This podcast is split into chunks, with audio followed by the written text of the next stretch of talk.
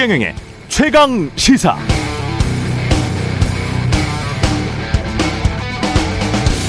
네, 자본주의를 지탱하는 가장 중요한 가치는 돈의 자유입니다. 돈은 수익률을 따라서 자유롭게 움직이죠. 그걸 정부가 개입해서 이쪽은 맞고 저쪽으로 가라, 이렇게 하면 관치가 됩니다. 중국 공산당식 경제운용이죠. 자본주의는 더 큰 자유를 먹고 성장합니다. 같은 이치, 같은 이론이죠. 민주주의를 지탱하는 가장 중요한 가치는 말의 자유입니다. 말은 시장에서 자유롭게 소비됩니다. 저건 틀린 말, 저건 맞는 말, 저건 지나친 말, 저건 온당한 말. 유권자는 말의 자유시장에서 언론이 제시하는 팩트와 주장을 통해서 판단의 근거를 찾습니다. 그런데 그걸 정부가 개입해서 이쪽은 맞고 저쪽은 말해라 라고 하면 그건 반자유, 반민주가 되겠습니다. 공영방송의 정상화란 무엇일까요? 말 그대로 지금은 비정상적이니까 정부가 개입해서 정상으로 돌려놓겠다는 뜻인가요? 정상과 비정상을 자유언론이나 여론의 시장이 아닌 여당의 국회의원 권력이 규정할 수 있는 겁니까? 비정상적 사고 아닌가요? 그것이야말로 말의 자유시장에 반하는 오만한 발상 아닙니까? 정말 그런 생각이라고 해도 쉽지는 않을 겁니다. 서로 정부가 개입해서 거대한 방송 시스템을 장악하고 이쪽은 맞고 저쪽은 선전한다고 해도 대통령의 국정운영이 지금 같다면 지지율은 거기에 연동될 뿐입니다. 혹시 언론을 선보면 여론이 조종된다고 생각하는 건 아니죠? 그런 발상은 자유민주주의 유권자들에 대한 모독입니다. 여기는 중국이나 북한이 아닙니다. 네, 안녕하십니까. 팔월 이일 세상에 이익이 되는 방송 최경영의 최강시사 출발합니다. 저는 케이비에스 최경영 기자고요. 최경영의 최강시사 유튜브에서도 실시간 방송합니다. 문자 참여는 짧은 문자 오십 원, 긴 문자 백 원이 드는 샵 구칠삼공, 공풀 무료고요. 케이비에스 일 라디오 채널에는 정치, 경제, 사회, 문화 등 다양한 명품 콘텐츠가 있습니다. 구독과 좋아요, 댓글 많이 부탁드립니다. 오늘 최강시사 이영호 국민의힘 의원, 정성호 민주당 의원 차례로 만나보고요. 이른바 순살 아파트 사태 원인에 대해서도 살펴보겠습니다.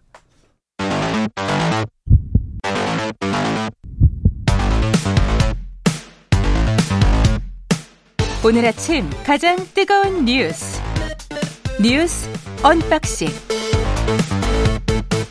자, 뉴스 언박싱 시작하겠습니다. 민동기 기자, 김연아 평론가 나와있습니다. 안녕하십니까? 안녕하십니까? 오늘 공산당 이야기 많이 나오네. 이동관 공, 공산당이 싫어요? 네. 예. 이동관 네. 방통위원장 후보자가 언론은 장악될 수 없고 장악해서도 안 된다, 이런 예. 얘기를 하면서요. 과거 공산당의 신문 방송을 언론이라 이야기하지 않는다, 이런 얘기를 했습니다. 아, 좀 더 구체적으로 좀 발언을 소개를 해드리면, 무책임하게 가짜뉴스, 특정 진영의 정파적 이해에 바탕을 둔 논리나 주장을 무책임하게 전달하는 것은 언론의 본 영역에서 이탈한 것이다 라고 얘기를 했고요. 특히 과거 선전선동을 굉장히 능수능란하게 했던 공산당 신문 방송을 언론이라고 이야기, 이야기하지 않는다. 우리는 그걸 기간제라고 한다, 이렇게 얘기를 했습니다. 이렇게 얘기를 하니까 기자들이 당연히 물어보지 않겠습니까? 그 후보자가 생각하는 기간제가 있냐 이렇게 물으니까. 그렇게 물어보면 안 돼요. 이명박 정부 때 그 언론을 공산당 기관지화 시켰던 이력에 관해서는 어떻게 생각하십니까? 이렇게 물어봤어야 되죠. 네. 이명박 정부 때 홍보수석을 하면서 그 국정원 그 언론장악 문건 그 관련해서 수신자가 홍보수석이고 그 홍보수석이 이동관 아니에요? 그러니까 그 질문도 어제 있었습니다. 예. 예. 일단 그 기간지가 있냐고 기자들이 물었는데 예. 국민이 판단하고 본인들이 잘 아시리라고 생각한다, 이렇게 얘기를 했습니다. 저는 잘 모르겠는데 후보자는 뭐 아시는 것 같습니다. 그리고 지금 진행자께서 언급을 하신 이른바 국정원을 통해서 언론 장악을 시도했다는 그런 의혹의 당사자이지 않습니까? 이 질문이 나왔는데, 만약에 본인이 언론 장악을 위해 어떤 지시, 실행, 분명한 결과가 나왔었다면 오늘 이 자리에 설 수 있었겠냐, 자세한 건 청문회에서 소상히 밝히겠다, 이런 얘기를 했습니다. 국정원 문건을 바탕으로 언론이 보도한 내용인데 이렇게 답을 했고요. 그리고 학폭 의혹에 대해서는요, 자녀 학폭 의혹에 대해서는 팩트에 입각해서 소명을 하겠다라고 얘기를 했고, 그리고 와이티엔 등이 보도에서 알려진 자신의 배우자와 관련한 인사청탁 의혹 있지 않습니까? 이 부분에 대해서는 이렇게 설명을 했습니다. 돈인지 모르고 기념품이라고, 기념품으로 알고 받았는데 나중에 돈인 걸 알고 즉시 돌려줬다. 아, 그리고 당시 청와대 민정수석실에 신고해서 수사가 시작이 됐다, 이렇게 이제 어제 해명을 했는데, 그럼에도 불구하고 민정수석실에 언제 어떻게 누구에게 신고했는지에 대한 설명은 구체적으로 밝히지 않고 있고요. 후보자는 어제 자신이 소명할 상황은 아니라고 생각을 한다. 민정수석실 누구에게 이야기했는지는 모르겠다. 이렇게 답을 음, 했습니다. 다 모르면 그게 확인이 되는 얘기인가요? 만약에 언론에서 취재를 했는데 누구에게 얘기를 했는지도 모르고 이게 뭐 언제 신고했는지도 모르고 어떻게 됐는지도 모른다. 이 보도할 수 있는 내용일까요? 이것은 보도할 수 없는 내용일 텐데 언론인 출신의 이동관 후보자가 이렇게 설명을 하면서 더 해명할 게 없다고 합니다. 음. 그러면 어떡합니까? 실제로 이거 처음 보도한 이제 와이티엔의 경우에도 이 부분에 관련돼서 추가적인 어떤 취재를 통해서 이게 불분명하다. 그렇죠. 이게 어떻게 신고가 된 건지 이 얘기 하는 거거든요. 근데 거기에 대한 추가 해명은 없는 거기 때문에 편한 부분만 해명을 하고 있다. 이렇게 볼 수가 있고요.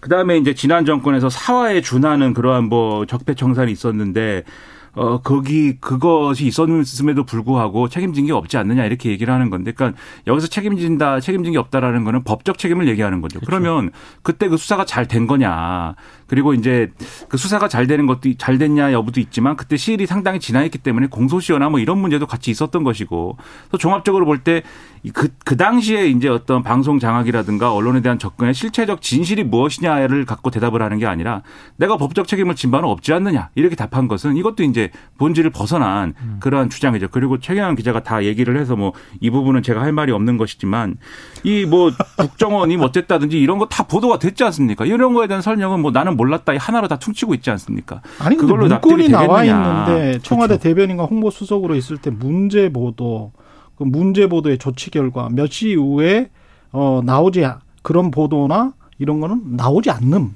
이렇게 문서가 돼 있는데 그걸 누가 받아보고 누가 지시했다는 거예요? 그러면 그러니까 도대체 어제 해명을 보면 대통령이 직접 했다는 거예요? 어, 본 자, 자신이 그렇게 문제가 있었다라고 한다면 네. 법적인 처벌을 받았지 않았겠느냐? 근데 나 법적 처벌 안 받았다. 어제 이 얘기를 했던 것 같습니다. 지금이라도 법적인 처벌을 받을 의사가 있는지 어떤 기소 지금 그게 한번 검찰도 한번 생각을 해보십시오. 왜냐하면 이정현 홍보수석 같은 경우에 전화 걸어서 그렇게 그렇죠. 방송법 위반이 된 거잖아요. 근데 이게 지금 과거의 일이긴 합니다만은 뭐 이명박 정부 때니까요. 문, 그 공소시효가 지났기는 했겠습니다. 문제 보도라고 아예 낙인을 찍어놓고. 근데 그냥 일반적인 사대강 비판 보도예요. 그게. 그렇죠. 예, 그 정도의 보도를 문제 보도라고 낙인 찍어놓고 뭐 몇 시 이후에는 안 나갔다. 그럼 어떻게 안 나가게 했는지 궁금할 수밖에 없는 거잖아요. 그걸 공산당 기관지식으로 안 나가게 한 거 아닙니까? 그렇게 질문이 나올 수밖에 없는 거죠. 참고로 국정원 예. 문건에는 당시 케이비에스 보도 간부의 성향 뭐 이런 것까지 다 들어가 있었어요. 그렇죠. 그게 공산당들이 많이 한 짓이죠. 그러니까 법적 책임도 책임인데 실질적으로 그 당시에 공영방송들의 보도의 태도, 내용, 그 보도의 질 이런 것들이 좋았느냐, 잘 됐느냐 이 보수 정권 시기에 그렇게 물어본다면. 그리고 그 당시에 어떤 국민적인 어떤 여러 가지 반응이나 이런 것들을 종합해서 판단을 해본다면 그렇지 않았지 않습니까? 언론 장악이나 이런 것들을 위해서 지시 실행 분명한 결과가 나오지 않았다고 주장하지만 그러면 그 시기에 케이비에스, 엠비씨 등의 이런 방송사들에 소속되어 있는 방송 노동자들 파업 왜 했습니까? 그러면 그걸로 인해서 왜 다들 고통을 받았습니까? 그렇게 고통받은 사람들이 아직도 뭐 일선에 있는데 이렇게 얘기하는 것이 이제 정당한가라는 의문이 있고요. 그리고 이제 공산당 얘기를 이제 하는데 저는 이제 이 문장 하나하나를 떼서 얘기를 한다면 뭐 틀린 얘기는 아니에요. 문장 하나하나만 놓고 보면. 근데 이렇게 얘기를 하겠습니다. 이 언론을 인권으로 바꿔서 제가 말씀드려볼게요. 인권은 당연히 보장돼야 되는 천부적인 권리다라고 말하는 사람이 그런데 이것은 인간에게만 적용된다. 이렇게 사족을 달았을 때 당연히 그러면은 인간이 아닌 건 뭐예요? 이런 의문이 생기지 않습니까? 근데 거기에 대해서 국민에게 물어봐라. 이렇게 얘기를 한다면 이 사람은 인권을 보장하고 싶은 사람입니까? 인권을 침해하고 싶은 사람입니까? 인권이 보장, 인권은 보장되어야 한다라는 대원칙을 부정할 수는 없으니 그것을 적용할 수 있는 대상을 좁혀가지고 그, 이걸 적용하지 않아도 되는 대상이 있다라는 걸 전제로 하는 논법이지 않습니까? 그러면 마찬가지로 이동관 후보자의 공산당 발언은 언론을 장악하고 싶지 않은 사람의 발언이냐, 장악하고 싶은 사람의 발언이냐를 봤을 때 장악을 하고 싶은 사람의 발언인 거죠. 근데 이런 논법으로 이 본질을 흐리고 제대로 된 답을 하지 않는 것은 거기서부터가 사실은 국민이 요구하는 이 방송통신위원장, 장관급 공직자로서의 어떤 밝혀야 될 자기 어떤 철학, 비전에 대해서 성실하게 답을 하지 않고, 않고 있다. 이 점을 보여주는 그런 답변이라고 볼 수밖에 없는 겁니다. 언론하고 인권은요, 역대 뭐 독재자들이나 다른 나라의 어떤 독재자들이나 이런 정치 지도자들이 봤을 때 뭐 인권을 탄압해야 된다, 음. 언론을 장악해야 된다 이렇게 얘기하는 정치 지도자는 없습니다. 북한도 조선 민주주의 인민공화국이라고 예. 하잖아요. 민주주의를 다 앞에 붙이고 그리고 중국이나 우리보다 언론 자유지수가 떨어지는 동남아의 국가들도 자유 언론이라고 스스로 이야기를 해요. 예, 그 기자들도 그렇게 이야기를 하지만 미국이나 다른 나라에서 만나보는 그, 그 미국이나 선진국의 기자들은 그 사람들을 그렇게 인정하지 그렇죠. 않죠. 음. 예, 왜냐하면 정치 권력이 그렇지가 않으니까.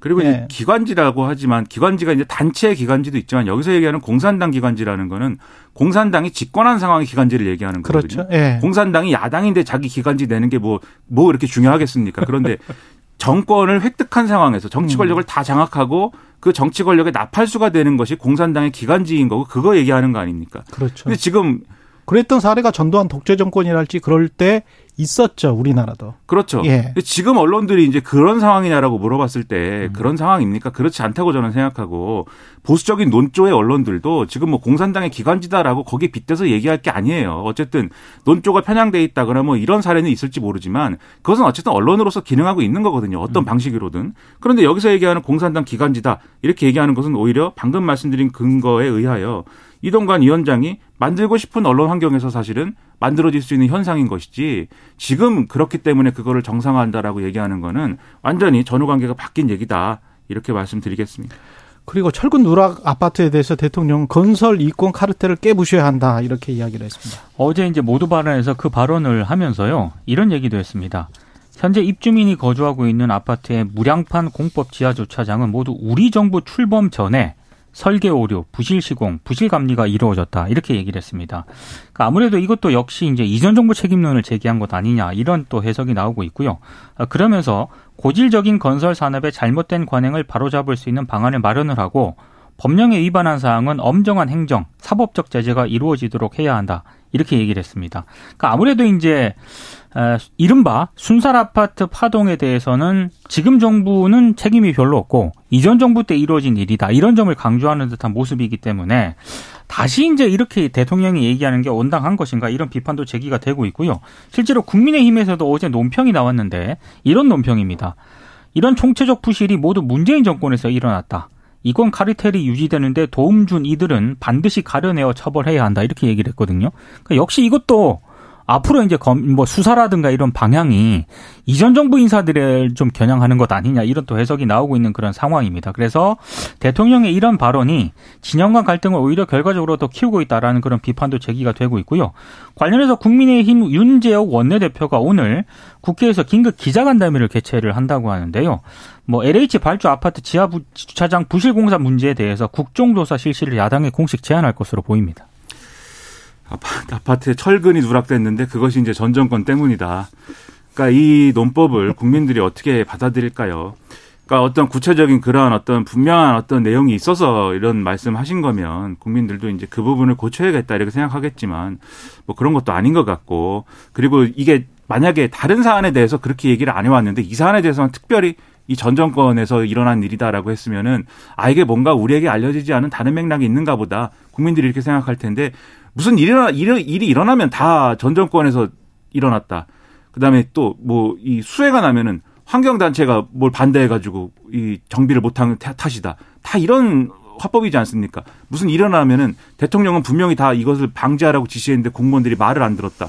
이렇게 되면은 국민들은 아, 이것은 뭔가 책임을 회피하기 위한 논법이다. 이렇게 생각을 하게 돼요. 그리고 이렇게 말씀하고 그다음에 거기에 여당이 그렇게 발언을 하는 게 이 문제의 근본적 해법이냐에 대한 의문, 큰 의문이 있는 게 그러니까 아마 이런 얘기 하려는 거예요. 지금 엘에이치 발주 아파트들에 대해서 일단 이 점검을 한 것이고 그 결과에 따라서 이제 이런 지적이 나오는 거 아닙니까? 그리고 좀 이따 이제 다 말씀하시겠지만은 감리라든가 설계라든가 엘에이치 정관 출신들이 다 가가지고 예. 거기서 이제 서로 봐주게 해가지고 이런 결과 나온 거 아니냐 이런 스토리로 가서 엘에이치가 발주해갖고 만드는 주택들은 공공주택이잖아요. 전 정권에서 공공주택 확대 사업을 했는데 그게 어떤 이런 관계들에 의하여 그렇지 않아도 이제 단가를 또 낮게 설정해야 되고 뭐 이런 것들이 있으니 이익이 이제 창출되는 구조가 미약하여 그 단가를 낮게 설정하고 그런 것들이 있으니 복합적으로 그런 것들이 다 문제다. 아마 이렇게 접근할 것이 접근하려는 거 아니냐. 일부 이제 지금 여당에서 그런 주장하는 것 같고 이런 의심이 드는데 저는 이게 당연히 엘에이치 정관들과 무슨 뭐 이 이 상황의 문제일 수도 있겠지만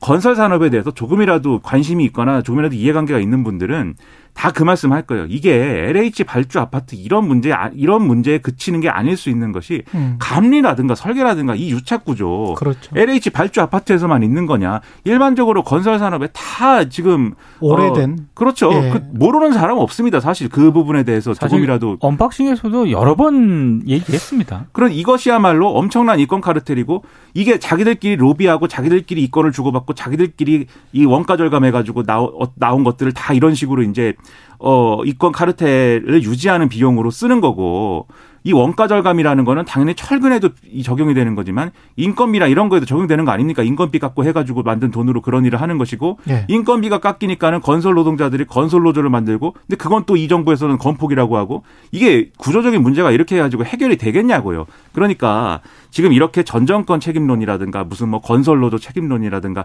이렇게 해서 책임을 미루고 어떤 어떤 나쁜 녀석들의 탓이다 이렇게 할 게 아니고 그런 부분도 물론 중요하지만 구조적으로 이 문제를 어떻게 해결할 것이냐에 방점을 놓고 얘기를 하는 것이 훨씬 더 중요하다.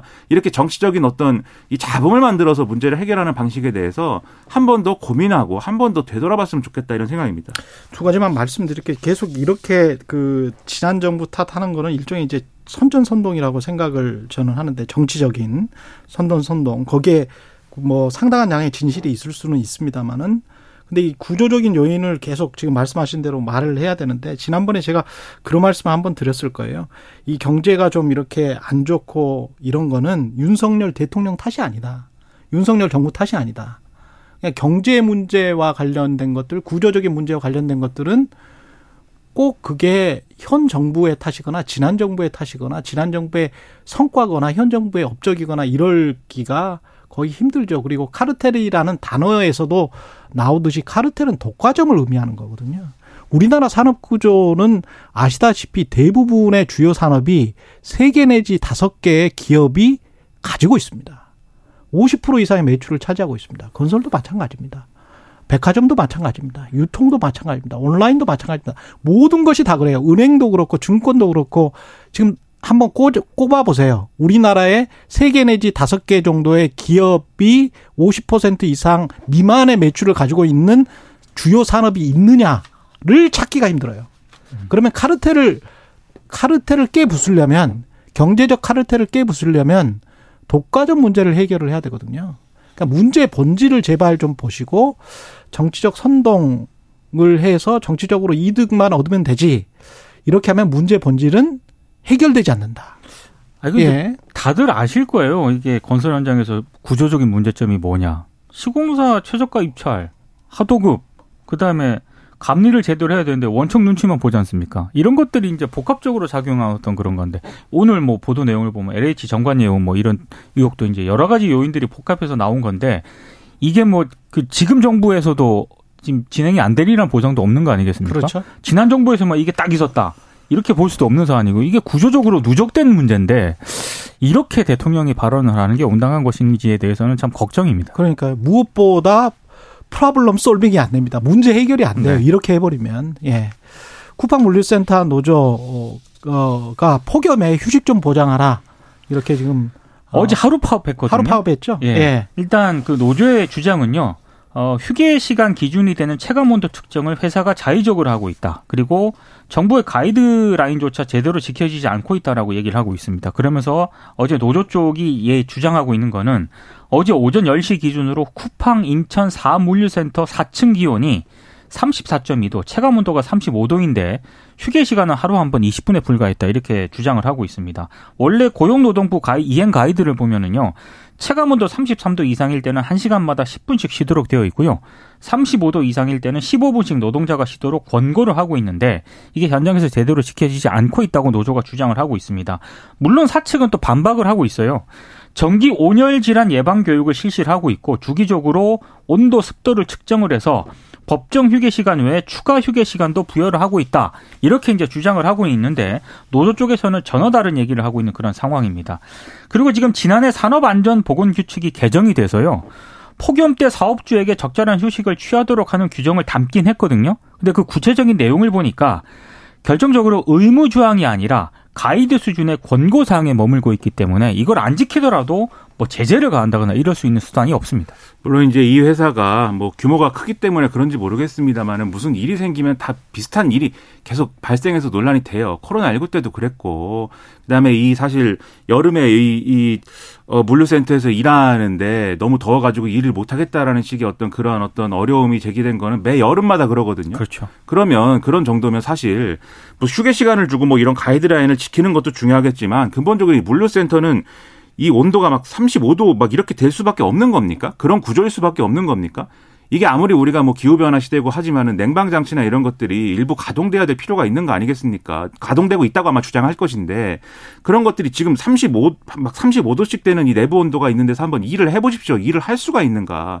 이게 굉장히 어려운 일이라는 게 다 이제 소문이 나고 이래가지고 이런 것들을 모르는 사람이 없어요, 이제는. 근데 이런 상태로 계속 방치하면서 실제로 사람이 막 쓰러지고 이럴 때까지 놔둬가지고 결국 사망사고가 나야만 뭐 하는 척하고 음. 이런 일들을 언제까지 반복하겠습니까? 그러기 전에. 좀, 좀 좀 이따 까먹고. 그렇죠. 그렇죠. 그러기 음. 전에 좀 제대로 된 실효적인 조치를 해주기 바랍니다. 예. 뉴스 언박싱 민동기 기자 김민하 평론가였습니다. 고맙습니다. 고맙습니다. 케이비에스 일 라디오 최경영의 최강시사 듣고 계신 지금 시각 일곱 시 사십일 분입니다. 오늘 하루 이슈의 중심. 당신의 아침을 책임지는 직격 인터뷰. 여러분은 지금 케이비에스 일 라디오 최경영의 최강시사와 함께하고 계십니다. 네, 여야 공방이 펼쳐지고 있는 정치 현안들 이영호 국민의힘 의원과 이야기 나눠보겠습니다. 안녕하세요. 네, 안녕하세요. 예, 의원님이 지금 문체위 여당 간사시잖아요. 예, 그렇습니다. 예, 도둑시청이라고 해서 누누티비 같은 것들 불법 콘텐츠 유통이 기승인데 이 피해 규모가 어느 정도 됩니까? 우선 누누티비가 운영됐던 게 한 칠 개월 정도였는데요. 예. 아, 누적 접속 접속자 수가 한 팔천삼백만 명. 그래서 오티티 업계의 피해액이 추정하기로는 약 오조 원에 이르는 것으로 되어 있습니다. 오조 원? 네. 아, 그 콘텐츠 그 수수료를 받을 수 있었던 돈이 오조 원이나 되는 거군요, 그러면. 와. 그렇습니다. 예. 청취, 이렇게 시청하는 것만 가지고. 그렇죠. 예, 수익이 생기는 거죠. 예. 이거 대표 발의한 법안이 있으세요, 지금? 네, 그렇습니다. 예, 아, 설명을 좀 해 주십시오. 예. 두 가지인데요. 예. 어, 우선은, 어, 고의적으로, 어, 불법 복제물을 유포한 자에게. 예. 손해배상을 세 배까지 물리는 징벌적 손해배상제를 도입하는 것이 하나고. 유포자. 네. 예. 또 하나는, 음, 지금 관계 공무원, 문체부 공무원이 불법 복제물 현장 조사를 할 수 있는, 아, 이렇게 근거, 어, 법적 근거를 마련한 것입니다. 예. 어, 현재는 이제 그런 규정이 없어서 공개된 장소에서만 단속이 가능했는데 음. 개정이 된다면 불법 유통 사무소에 직접 출입해서 조사 단속할 수 있는 그런 것인데요. 어, 문체부에도 특사경, 특별사법경찰이 있습니다. 이 권한을 좀 강화하자, 아, 이런 내용입니다. 이용자는 처벌이 됩니까? 혹시? 아, 물론이죠. 네. 아, 이용자도 처벌됩니까? 아, 아, 이용자는, 아, 이용자는 아닙니다. 이용자는, 이용자는 처벌 안 되는 예, 거죠? 예, 예. 그렇습니다. 그러니까 유포한 자. 유포한 자만? 예, 예. 유포를 또 협조한 자도 처벌이 됩니다. 알겠습니다. 그리고 이동관 방통위원장 후보자 같은 경우에 지금 저, 그, 과거에 홍보수석이나 대변인 시, 대변인으로 있을 때 그 언론 장악과 관련된 문건들 많이 있었잖아요. 근데 이런 분이 저 방통위원장 후보자가 되는 게 적합합니까? 글쎄요, 그 부분에 대해서 이동관 예. 후보자는 뭐 본인은 그렇지 않다. 본인 지시한 게 없다. 사실 아니라고 주장을 하고 있기 때문에. 아니, 수신 문건이 홍보수석으로 돼 있고 거기에서 뭐 좌파 뭐 이렇게. 음. 국정원이 장이라기보다는 홍보수석실 예. 이렇게 돼 있는 거 알고 있고요. 예. 실과 홍보수석은 다른 것이니까. 그래서 이 부분에 대해서도 일부 이제 야권에서도 주장을 하고 예. 언론에서도 문제를 제기하니 그러면 이런 문제에 대해서는 청문회에서 따져볼 일이죠. 음, 우리도 지금 언론인 출신이신데 그 관련해서 또 뉘앙스가 묘했단 말이죠. 언론 장악은 뭐 할 수도 없고. 뭐 해서도 안 된다. 그러나 자유엔 책임이 따른다. 지금 뭐 뭐 사람들이 다 본인들도 잘 알 거지만 공산당 신문이나 방송이 있다. 어, 조금씩 이제, 저는 뭐, 원론적으로는, 예. 저도 이제 그 발언을 이렇게 살펴봤는데요. 예. 어, 원론적인 얘기 같게 들려요, 기본적으로는. 그러니까, 아, 본인은 예를 들어서, 언론은 장악될 수 없다. 맞는 얘기고요. 예. 또, 언론 자유에는 반드시 책임이 뒤따라야 된다. 이것도 맞는 얘기고. 음? 어, 이런 것이기 때문에, 예, 저는, 이동관 후보자에 대해서 너무 어 일부 일부에서 네. 너무 뭐 트라우마 트라우마가 있는 것인지 알러지가 있는 것인지 모르겠지만 네. 지나치게 하는 측면도 있다 저는 그렇게 봅니다. 과거에 그런 문건들이 지금 한두 개도 아니고 문제 보도를 조치했다. 그리고 조치 결과가 몇 시까지 몇 시 이후부터는 보도가 되지 않았다. 이런 이제 문건들이 나, 나왔기 때문에. 네. 그런 네. 것들이 이제 사실 문건이라는 거는 정부의 공식적으로 생산한 문건에서 나왔다는 거는 우리가 사실로 뭐 인식할 수밖에 없는 거잖아요. 네. 그러면 그게 아까 말씀하신 대로 뭐 대변인 실이 됐든 홍보 수석 실이 됐든 관련해서 최고의 책임자는 대변인이나 홍보 수석이었는데 본인이 몰랐다라고 하면 이게 다 끝나는 건지. 음, 글쎄요. 어, 그 부분에 대해서 그런 것까지도 포함해서. 예. 어, 국민 앞에서, 어, 아마 뭐, 청문회를 하면 중계가 될 테니까. 예. 어, 국민 여론이 어떻게 흐를지, 또 그럴 만한, 음, 자격이 있는지 하는 것은 그때 청문회를 열어서, 저, 판단할 문제가 아닌가 싶고요. 어, 지금, 어, 사실은 뭐, 우리 공중 언론, 우리 공영방송이나 언론 예. 환경도 우리 국민들이 보기에 불편부당한 그런 상황은 아니고, 예. 상당히 좀 기울어진 운동장이고 편파 보도가 생각보다 심각하다라고 예. 하는 인식이 또 한편에 있단 말이에요. 그러니까 예. 이런 부분에 대해서 바로잡을 수 있는 사람이 또 방통위원장 갈 필요도 있다. 이런 또 여론이 있기 때문에 음. 저는 어차피 청문회에서 뭐 공개적으로 이런 부분을 따져서 책임자인지 여부는 거기서 논의가 돼야 되지 않을까 싶습니다. 근데 공영방송을 바로잡는다는 그 표현도 참 어폐가 있는 게 권력이 방송을 언론 자유시장을 바로 잡을 수가 있습니까? 바로 잡는다는 게 이제 커렉션이거든요. 커렉션 지금, 교정한다는 네네, 건데 예. 예. 그 자유 언론을 바로 잡을 수가 있나요? 언론이 지금은 제가 보기에는 잘못되어 있는 측면도 많이 있어요. 그러니까 언론도 결국은 사람이 하는 일인데 예. 그 사람의 성향들 또 지금 뭐 이제 사실 민노총 산하에 민원연이 있지 않습니까? 예. 우리 국민들이 볼 때 민노총이 과연 중립적인가 하는 부분 그리고 민원연이라고 하는 우리 언론 지금 노조가 있잖아요. 예. 케이비에스 지금 제가 방송하는 케이비에스도 노조가 있는데 이 노조가 과연 우리 국민 편에서 불편부당하게 공영방송에서 역할을 하는 데만 충실하는가. 노조가 방송하는 거는 아닌데. 아니요. 언론 자체라고 하는 것을 기본적으로 예. 노조라고 하는 그러면은 방송인들은 그, 노조에서 다 탈퇴를 하면. 아니요. 제가 얘기를 할게요. 조금만요. 예. 그러니까 예. 예.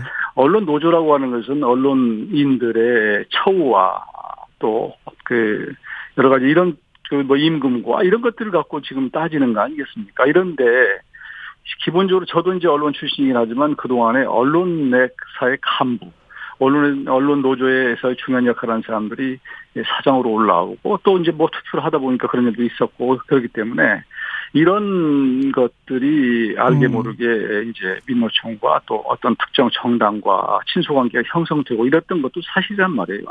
저는 그런 측면에서 언론이 지금쯤에는 정말 우리가 공영방송으로서의 언론으로서의 책임을 하고 있는가 되돌아볼 필요가 있다. 저는 그렇게 생각해요. 알겠습니다. 여기까지 듣고요. 그 민주당 이야기, 야당 뭐 정치 네. 현안들이 좀 있으니까요.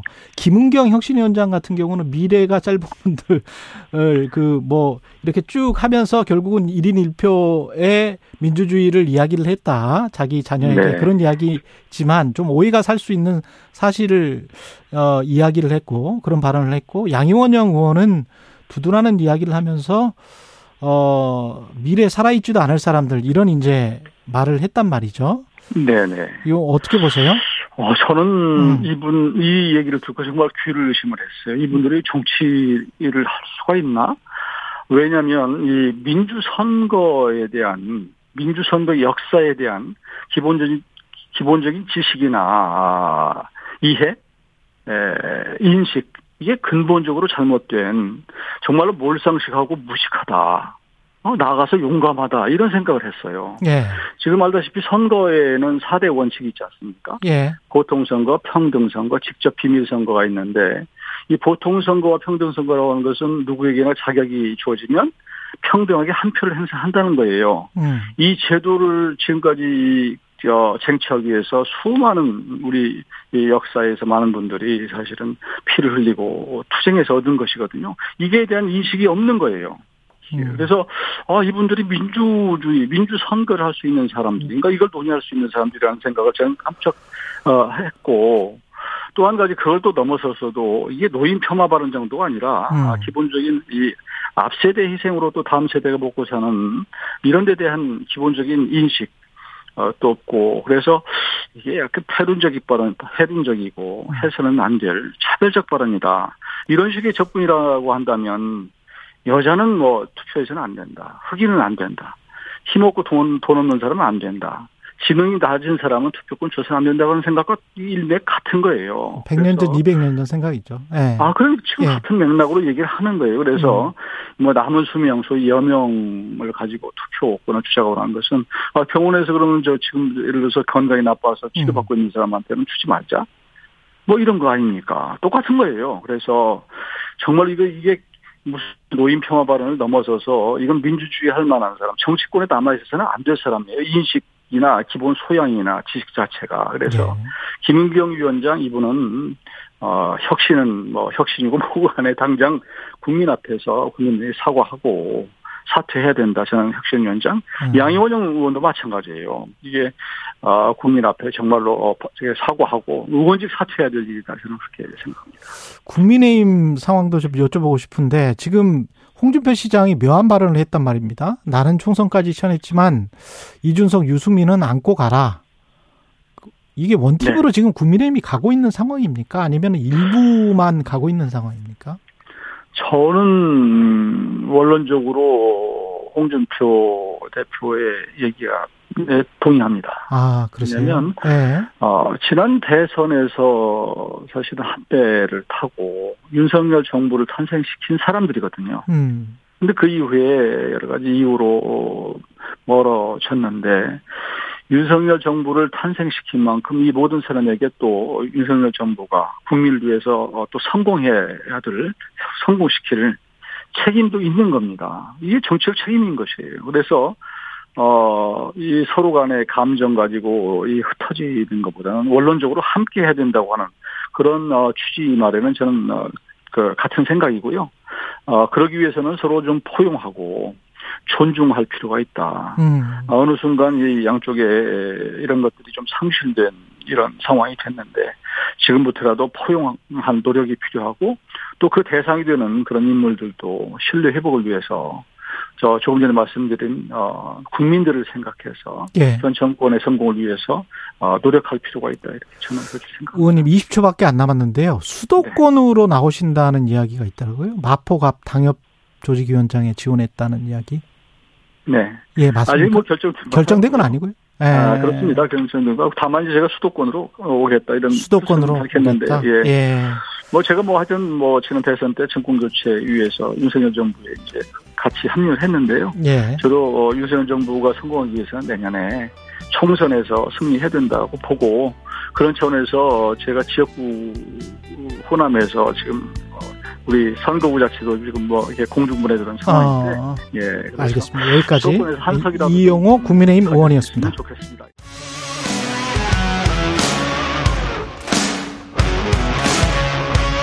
오늘 하루 이슈의 중심, 최경영의 최강 시사. 네, 다양한 정치 현안에 대해서 더불어민주당 정성호 의원과 이야기 나눠보겠습니다. 안녕하세요, 의원님. 네, 예. 안녕하세요. 네. 이재명 당대표는 지금 휴가를 갔는데 네네. 조용한 휴가를 보내고 있는 가운데 지금 이 대표에 대해서는 두 가지 관측이 제기되고 있습니다. 첫 번째는 팔월 구속영장 청구설, 두 번째는 시월 사퇴설. 그 정청래 의원은 소설이다, 소설 같지도 않다, 뭐 이렇게 이야기를 하던데 네. 어떻게 보세요? 팔월 구속영장 청구설부터. 그냥 설이죠, 사실은. 다 뭐 설이다. 일부 의원들 설이고. 예. 어쨌든 이재명 당대표가 구속돼가 구속돼서 음. 예, 이재명 당대표의 리더십이 붕괴되고 또 민주당이 분열되길 바라는 뭐 그런 분들의 뭐 희망 섞인 그 얘기들 아니겠습니까? 구속영장 청구는 할 거는 같습니까? 팔월에. 저는 뭐 검찰이 지금 너무 청구를 할 건지 말 건지는 사실은 검찰이 예. 수사를 뭐 법률과 원칙에 수사를 하고 예. 그 나타난 증거에 의해서 영장 청구 사안이라면 영장 청구를 하고 음. 또 기소할 사람 기소하면 되는 거지 이렇게 검찰이 우리 영장 청구를 위해 갖고 지금 엄청난 사전 언론 플레이를 하고 있지 않습니까? 지금 음. 뭐 수사 내용들을 갖다가 그대로 다 풀어내고 진행 과정에서 나타났던 여러 가지 문제점들을 또 얘기하고 예. 한동훈 법무부 장관이 얼마나 과도하고 과하고 그런 발언들 지금 하고 일삼고 있지 않습니까? 예. 그런 게 검찰이 어떻게 보면 검찰발 어떤 설들이 아닌가 또 그런 사전 어떤 여론 조성용으로 이렇게 나오는 게 아닌가 생각합니다. 그냥. 그럼 만약에 영장이 청구되면 법원으로 이번에는 바로 가는 걸로. 일단 십오 일까지 팔월 십오일까지 비회기이기 때문에 예. 뭐 당연히 그냥 가야 될 수밖에 없는 거고요. 예. 그 이후에 이제 회기가 국회가 시작되고 나면은 물론 뭐 여야가 합의해 갖고 중간에 회기를 중단할 수도 있으니까 음. 뭐 그냥 가시면 되는 걸 될 거라고 보고 있고요. 그렇게 아니, 될 거라고 보세요? 저는 뭐 이재명 대표는 본인 스스로 음. 예, 불체포특권 포기했고. 어, 어, 뭐, 법원에 심문을 받겠다고 얘기했기 때문에 네. 그렇게 할 거라고 보고 있습니다. 그럼 실질 심사를 받으면 네. 기각될 거라고 보십니까? 어떻게 보십니까? 그 상황 저는 자체는? 뭐, 이게 지금 나타난 그 사안은 네. 어쨌든 뭐, 대북, 그, 방북 대가. 그렇죠. 뭐 하고, 그 다음에 스마트팜 그 비용 대납했다 예. 이런 건데, 음. 증거가 없다고 보고 있고요. 음. 그 다음 백현동 사건도 굉장히 무리한 수사이기 때문에 그걸 다시 배임으로, 배임으로 엮는다는 점에서 저는 뭐 무죄라고 확신하고 있습니다. 뭐 법원에서 예. 합리적으로 증거와 원칙에 서 판단할 것으로 저는 예상합니다. 근데 쌍방울 대북 성공 같은 경우는 그 남편과 부인 사이에 이화영 전 지사와 부인이 지금 뭐가 뭐가 서로 안 맞는 겁니까? 잘 모르겠습니다. 예. 자주 면회 가서 대화를 하는 것을 알고 있는데 예. 어쨌든 이화영 부지사는 지금 십 개월 이상 구속돼 있습니다. 그렇죠. 예, 십 개월 이상 예. 구속돼 있는데 밖에 있는 게 그 뒷바라지하고 있는 음. 그 배우자께서 자기 남편을 위해서 야 어떻게 싸우겠지 뭐 이재명 대표를 위해서 싸우겠습니까? 예. 저는 그래도 배우자가 예. 어떤 접경 과정이라든가 또는 뭐 이런 걸 통해서 얻었던 그 들었던 이야기들을 갖고서 또 근거 있고 근거가 있는 상황에서 얘기하는 게 아닌가라고 음. 생각을 합니다. 근데 그 평화부지사의 아내도 지금 경, 검찰에 입건됐단 말이죠. 네네네. 자료 유출 관련한 혐의 이거 하나 하고 그 다음에 뭐 뭐 거액이 뭐 계좌에서 발견됐다. 뭐 이거는. 그냥 언론 보도만 있는 거. 아니, 이거야말로 검찰이 얘기하지 않으면 누, 어떻게 이런 얘기가 나오겠습니까? 아. 지금 뭐 피의자 입건했다. 뭐 그런 정도 할 수 있겠지만 예. 뭐 어떠어떠한 내용이다. 뭐 어떠어떠한 증거들이 지금 있다. 음. 이게, 이게 그야말로 검찰이 수사 내용과 그 과정들 그냥 일방적으로 공개하고 있는 거 아니겠습니까? 정치하고 있다? 정치하고 있죠. 사실 여기에는. 예. 네. 이거야말로 또 어떻게 보면 그 배우자의 어떻게 보면 정당한 그 방어권 행사를 갖다가 아, 어쨌든 뭐 무력화시키기 위해서 여론조성하려고 하는 거 아니겠습니까? 네. 음, 민주당 의원들이 특별면회 신청을 했었단 말이죠. 네네. 근데 그것과 관련해서 뭐 한동훈 장관이 의원님을 거론하면서 네? 저, 저 기가 막힙니다. 사실. 정성호 사퇴 이후 뭐 이렇게 아니, 이야기를 자꾸 그 장관이 네. 잘 알면서 특별 뭐 면회, 특별 접견 뭐 자꾸 얘기를 합니다. 예. 이미 그 용어가 없어진 지 십 년 전이에요. 예. 장소 변경 접견인데 예. 법무부의 허가를 받아야 하는 겁니다. 그리고 음. 접견하다가 증거 인멸 또는 뭐 회유 이런 게 있으면 중단시키게 돼 있어요. 거기 예. 교도관이 입회하고 있습니다. 음. 제가 일단 녹음은 안 했지만 교도관 입회에 다 적었던 거예요. 예. 제가 굉장히 여러 장 적었습니다. 아. 또 그 당시 그게 만약 증거인멸 회유의 우려가 있다고 하면 바로 어떤 조치를 취했어야죠. 그 한 달 정도 지난 다음에 이재명 대표 영장 청구하면서 그 얘기를 집어넣은 겁니다. 사실은. 그런데 네. 증거인멸 회유 우려가 있고 뭐 그러면 특별 면회도 그냥 다 녹취나 녹음을 녹화를 해버리면 서로 간에 떳떳한 거 아니에요? 검찰도 그렇죠. 예, 예. 예. 사실 그 전까지 일반 면회는 예. 일반 면회는 예, 녹화했습니다. 녹화 그렇죠. 녹취를 했었는데 예. 장소를 변경해서 하니까 아. 아, 그 변경된 장소에는 녹화 녹음을 원래 하게 돼 있습니다. 규정상. 그게 그렇게 해버리면 그런데, 되는 거 아니에요? 예, 다 그런데 여러 장소로 그 장소가 여기 갈 수도 있고 절로 갈 수도 있거든. 되게 장소가 따로 있지만 예. 저도 다른 장소에 가서 했었습니다. 음. 그래서 교도관이 들을 수 있는. 그렇죠. 들을 수 있는 그 가청거리에서 입회해갖고 주 내용들을 갖다가 메모를 하고 있습니다. 기록을 해요, 사실은. 예. 예, 예. 알겠습니다. 아까 그 관련해서 이재명 대표 만약에 구속영장 청구되고 그런 상황이 되면 체포동의안 김영투표 혁신위의 방안이랄지 이런 것과는 완전히 이제 분리되는 거죠. 체포동의안 아니, 전혀 김... 별개고요. 별개죠. 김영투표는 네. 국회법이 개정되지 않은 이상 음. 할 수가 없습니다. 여기 네. 합의한다고 할 수 있는 사항도 아니고요. 네. 그렇기 때문에 지금 김영투표를 갖고서 당내에서도 무슨 뭐 반대자 색출하기 위한 것이냐 뭐 여러 가지 불만이 나오고 있는데 말이 안 되는 얘기들입니다. 예. 국회법이 개정돼야 되는 것이고 원래 김영투표 얘기는 사실 저도 한번 했었습니다. 김영투표 차라리 국회법 개정해라. 왜냐하면 여당에서 야당에 지금 민주당에게 방탄 프레임을 씌우기 위해서 음. 오히려 어? 오히려 이 체포동의안 부결시키는 아, 그런 장난질도 할 수 있는 거 아니냐. 음. 그럴 땐 김영투표하는 게 좋지 않냐 이런 얘기 저도 한 적이 있습니다. 그런데 예. 이거 관련해서는 이미 여당 의원 두 분이 법안도 개정안을 내놨어요. 국회법을 개정하자는 그 법안을 여당 의원들이 내놓은 게 있었습니다. 네. 그러니까 이건 여야 합의될 문제이기 때문에 예. 전혀 지금 김영투표 논란하고는 관계가 없다라고 음. 저는 분명하게 말씀드릴 수 있습니다. 그리고 전당대회 돈봉투 의혹을 지금 검찰 수사하고 있는데 윤관석, 이성만 의원에 대해서 다시 구속영장을 청구를 했습니다. 네. 실질 심사를 또 받게 되는데 네, 네. 어떻게 전망하세요? 저는 뭐 법원에서도 국회 의결을 존중할 거라 저는 생각하고 있습니다. 예. 이미 일 차 영장 청구했을 때 체포동의안이 부결되지 않았습니까? 그 당시와 지금과 상황이 달라진 건 아무것도 없습니다.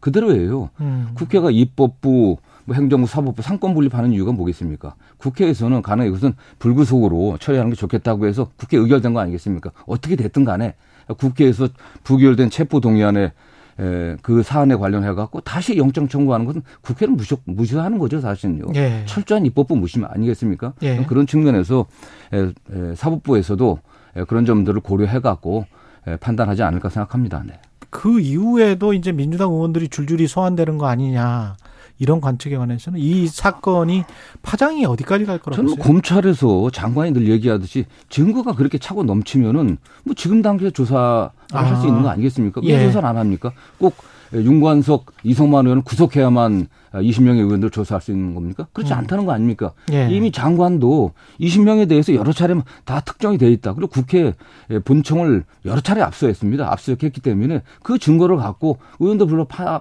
판단하면 되는 거 아니겠어요? 이게? 음. 예. 아, 그리고 민주당이 이제 그 쌍방울 사건 같은 경우에 이 쌍방울 대북송금 사건이라고 해야 되는지 뭐 뭐라고 해야 되는지는 아직 모르겠습니다. 여러 가지 단어로 불리고 있는데 수사검사 네 명의 명단을 공개한 거는 이유가 뭐죠?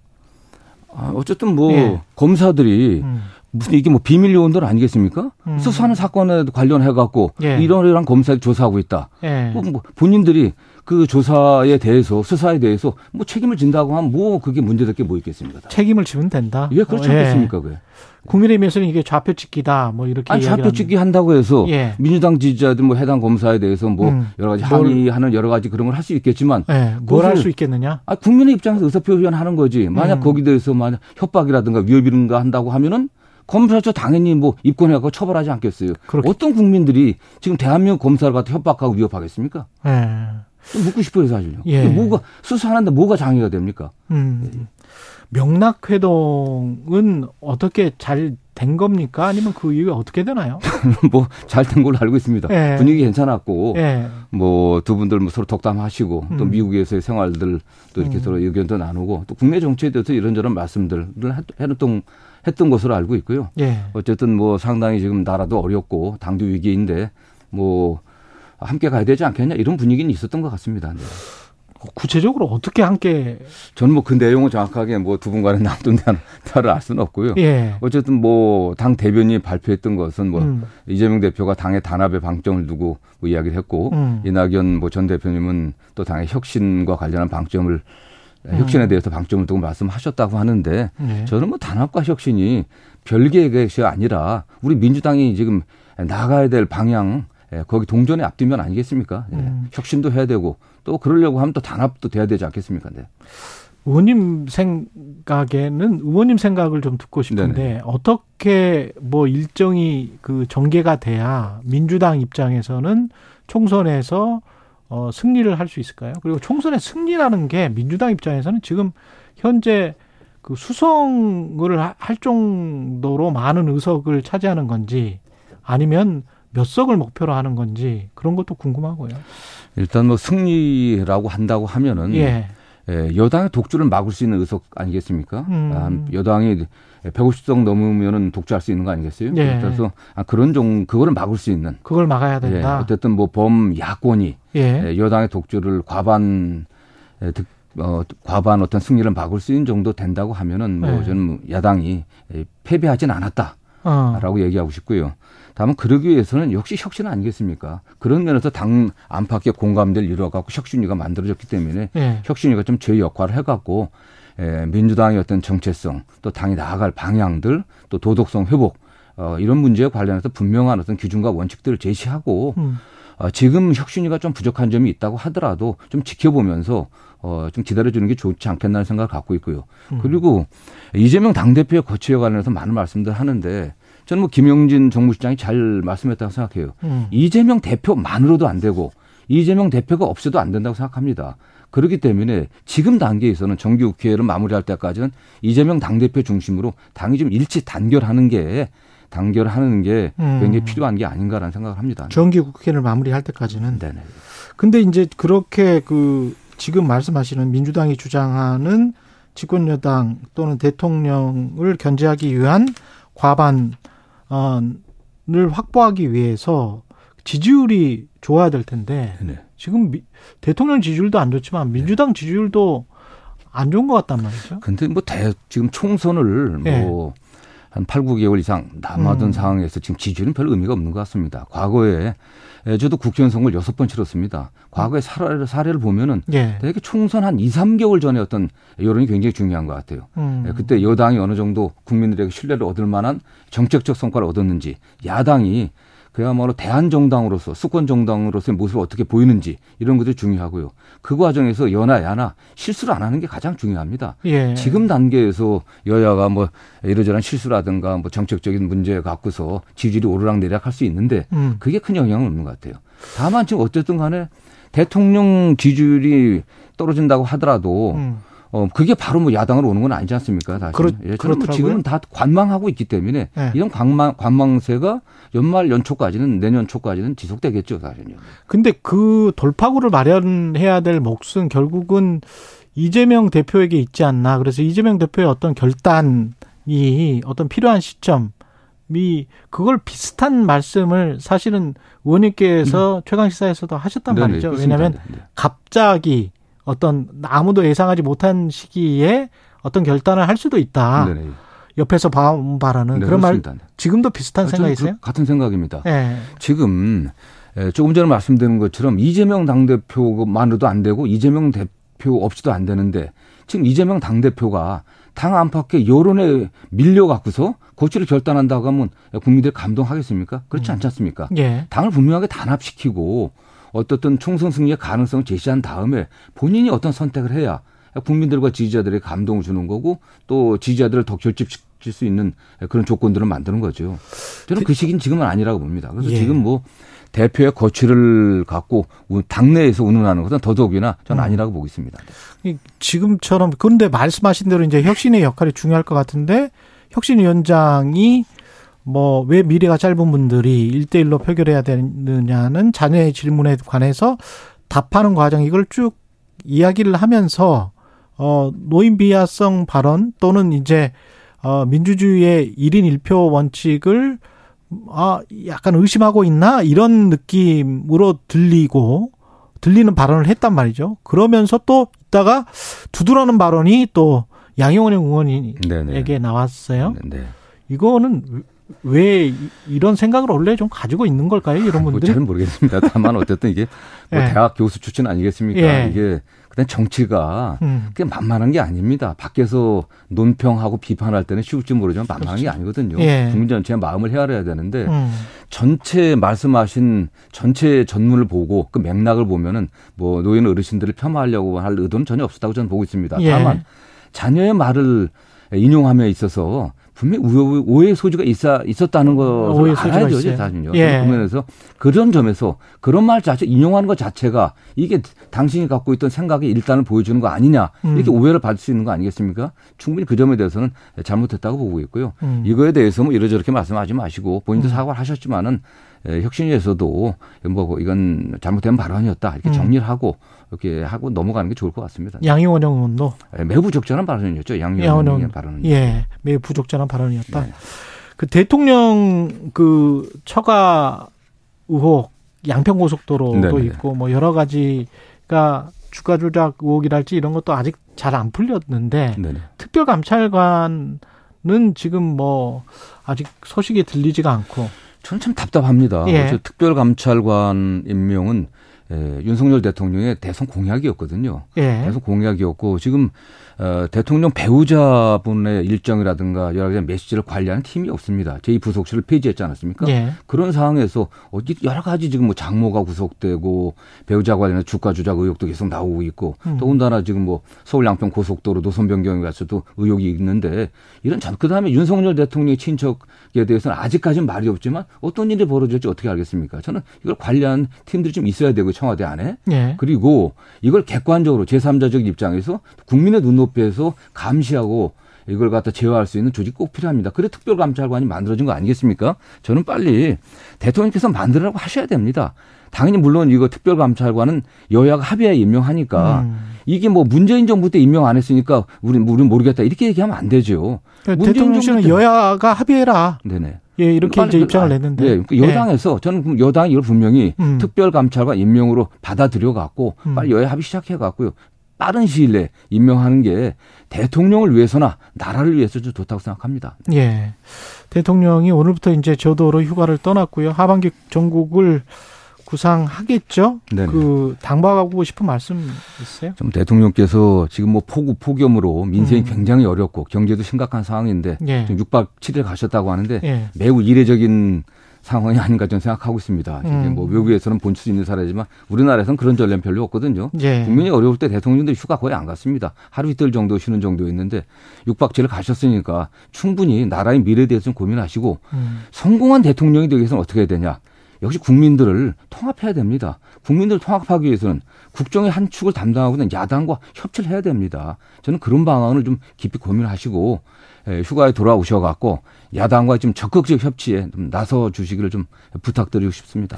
근데 휴가 직전 가기 전에 이 이권 카르텔 엘에이치 철금 빼먹은 거 이 네. 관련해서도 우리 정권에서 그 윤석열 정부에서는 그 그런 일이 아니고 지난 정부 거다 다. 이렇게 지금 모든 게 야당 탓입니다. 모든 예. 게 전 정권 탓, 모든 음. 게 야당 탓. 대통령 선거가 끝난 지 지난해 삼월에 끝났습니다. 예. 그리고 사실상 그때 집권하셔가지고 지금까지 오고 있는데 여전히 기승전 문재인 정부 탓, 기승전 야당 탓 이러면 되겠습니까 사실은요? 매우 무책임한 일이죠. 네. 예. 갔다 와서는 뭐 야당과 사실 야당 대표나 야당 원내대표라도 만나라 뭐 이런 이야기가 많았었는데 네. 그거를 할까요? 어떻게 보세요? 저는 본인이 정말 야당 대표를 검사 시절에 그 어떤 사고 때문에 음. 뭐 피의자로 지금 혐의를 받고 있는 음. 야당 대표를 못 만나겠다 하면 최소한 여당 대표에게 여당 지도부에게 적극적으로 야당 만나라 좀 이렇게 지시를 해줬으면 좋겠습니다. 아. 사실상 여당의 최고 책임자는 대통령 아닙니까? 예. 여당 대표가 전 처음 봤어요. 정치 이십 년 하면서 입만 열면 야당 대표 욕하고 입만 열면 페이스북에다 야당 대표 욕하고 비판하는 이런 여당 원, 여당 당대표는 역대 전무후무할 겁니다. 음. 어떻게 파트너를 그렇게 비판하고 어? 욕하면서 협치를 얘기할 수 있겠습니까? 저는 김기현 대표가 달라져야 된다고 보고 있습니다. 예, 여기까지 듣겠습니다. 민주당 정성호 의원이었습니다. 고맙습니다. 네, 감사합니다. 여러분은 지금 케이비에스 일 라디오 최경영의 최강 시사와 함께하고 계십니다.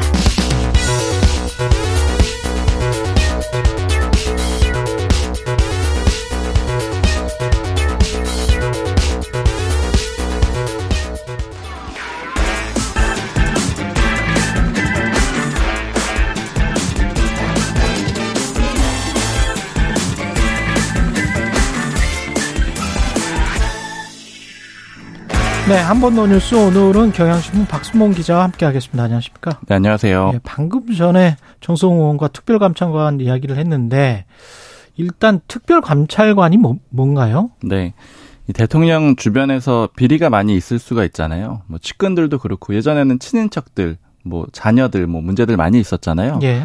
그래서 이제 그런 유혹들이 있을 수 있고 그래서 생길 수 있는 비리를 사전에 예방해 보자. 그런 목적으로 만들어졌고요. 이 특별감찰관법에 보면은 누구를 이제 대상으로 감찰하느냐 이걸 정하고 있는데 대통령의 배우자, 이제 음. 그리고 사촌 이내의 친족, 그러니까 이내니까 사촌까지 포함이 됩니다. 그리고 이렇게 그러니까 친인척 한 그룹이 하나가 있고요. 그다음에 대통령실의 수석 비서관 이상의 공무원, 그러니까 이제 수석하고 실장급들 이렇게 음. 포함이 된다라고 보시면 되고요. 권한을 보면은 수사를 할 수 있는 권한은 일부 있고 기소권은 없다. 이런 정도로 요약을 해볼 수가 있는데 대통령은 안 들어가는 거죠? 아 맞습니다. 대통령은 예. 포함이 안 되죠. 이 지자체나 공공기관의 협조와 지원 요청할 수가 있고요. 자료 제출이나 사실 조회 이런 거 할 수 있고 불러서 답변을 요구할 수도 있습니다. 근데 이게 표현이 요구할 수 있다 이렇게 돼 있어가지고 이제 강제권 부분은 조금 애매한데 다만 이제 공무원들은 다 수용을 할 가능성이 좀 높겠죠. 그러네요. 음, 그리고 특별감찰관이 뭐 그렇게 권한이 센 게 아니네요. 그렇죠. 생각보다. 예. 그리고 이게 사실 기소권이 없기 때문에 결국 이제 뭔가 문제가 있다라고 판단이 되면은 검찰이 고발 조치를 한다거나 아니면 수사 의뢰를 하는 식으로 정리를 하게 되거든요. 기소 권한도 없다. 맞습니다. 예. 근데 이제 다만 좀 특이한 권한 하나 넣어놓은 거는 이렇게 고발 조치를 했는데 검찰이 불기소를 하거나 아니면 기소를 안 하고 시간을 오래 끌 수 있잖아요. 예. 이제 그런 경우에는 항고를 할 수 있다 이렇게 넣어놓긴 했는데 이것도 뭐 그렇게 강한 권한이라고 보이지는 않습니다. 그러네요. 네. 그러면 이게 소속이 어디입니까? 사법부. 아, 아니, 아니죠. 아니죠. 네. 대통령 직속이에요. 대통령 직속. 대통령 들어가냐 안 들어가냐 이렇게 말씀하셨는데 예. 대통령 바로 아래 있기 때문에 예. 대통령은 포함이 안 되는 거죠. 음. 직무는 그런데 독립돼 있다 이렇게 규정이 돼 있습니다. 감찰 개시할 때 종료할 때 이렇게 대통령한테 보고하도록 돼 있고 이것 빼고는 이제 크게 관여되는 곳이 없거든요. 그러니까 이제 사실상 업무는 독립이 돼 있다라고 볼 수가 있고요.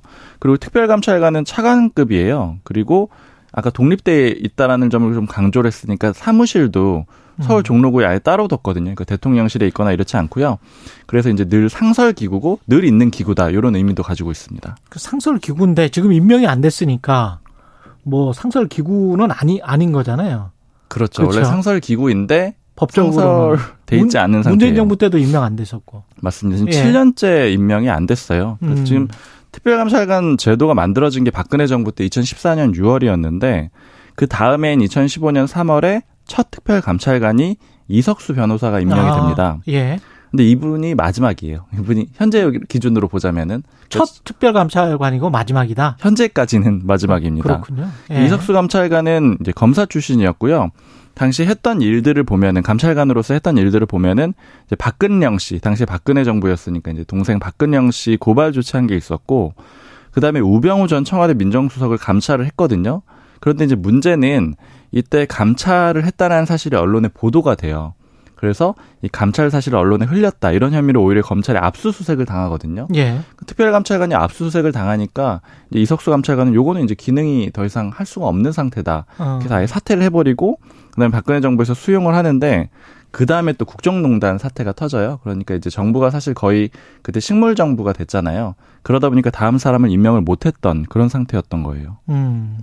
지금 이게 문재인 정부 때 임명을 안 했던 거는 왜 임명 안 했던 거예요?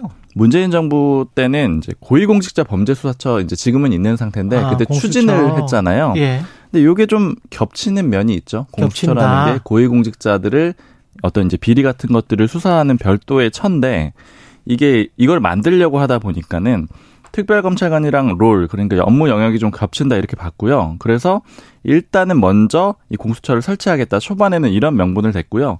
그다음에 공수처를 설치한 다음에는 그다음에 이제 필요가 없지 않느냐 이제 이런 얘기도 좀 했습니다. 그리고 기본적으로 현 야권 그러니까 문재인 정부 시절의 여당 같은 경우에는 이게 제대로 수사를 한 게 맞냐, 그러니까 감찰을 했던 게 맞느냐. 왜냐하면 박근혜 정부 시절에 보면은 아까 설명해드린 대로 이석수 감찰관이 실제 그 민정수석이라는 강력한 사람을 감찰하다가 그때 누구였죠? 우병우였어요. 우병우 전 수석이었어요. 네. 오히려 이제 일종의 역공을 당하는 그런 그림이 됐잖아요. 네. 이게 별로 힘이 없고 실효성이 없는 게 아니냐 이런 그 근거를 댔습니다. 그래서 음. 나중에는 문재인 정부 말기에는 민주당 쪽에서 오히려 특별감찰관 폐지하다 이렇게 주장을 하기도 했습니다. 그랬군요. 이게 감찰관 자리는 있는데 그럼 예산도 들어갑니까? 네. 예산이 한 이천십칠년 십팔년에는 이십억 이상 들어갔었고 그렇군요. 올해 보니까 한 십억 정도 들어갔는데 사람도 없는데 근데 사람이 있긴 있어요. 있어요? 특별감찰관은 없는데 사무실이 있거든요. 아까 상설기구라고 말씀드렸잖아요. 종로에 사무실이 있다는 거? 네. 종로구 네. 청진동에 사무실이 있는데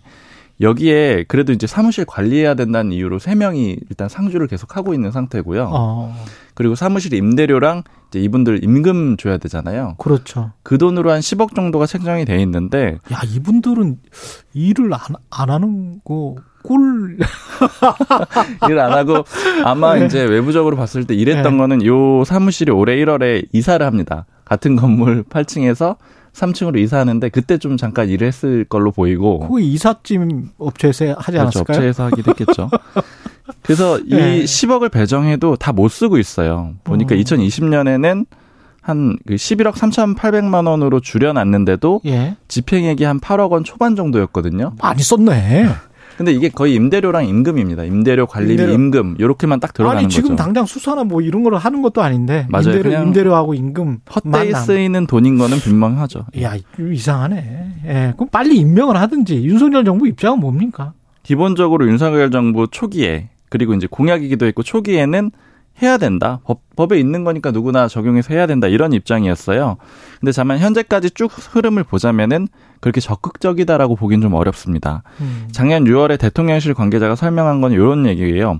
특별감찰관 제도는 존재하는 한 반드시 하는 것이다. 이게 임기 초의 입장이라고 볼 수가 있고, 근데 윤석열 정부가 그 민정수석실을 폐지했잖아요. 그랬죠. 그걸 폐지하고 그 다음에 법무부에 인사정보관리단을 둬가지고 그랬죠. 그 기능을 넘겨줬잖아요. 음. 이제 그러면서 특별감찰관 이거 할 수 없을 것 같은데 약간 아. 이런 입장을 냈어요. 왜냐하면 대통령실로 이런 정보가 없다라는 거예요. 왜냐면 민정수석이 원래 그 그런 일단 기준점이 컨트롤 타워가 돼가지고 그렇죠. 그런 정보를 다 수집을 했었는데 대통령실에 우리 들어오는 거 없으니까 그럼 그냥 뭐 검찰이나 경찰 뭐 여기저기 기관들이 알아서 수집한 정보를 가지고 그 기관들이 절차에 따라서 하면 되지 않느냐.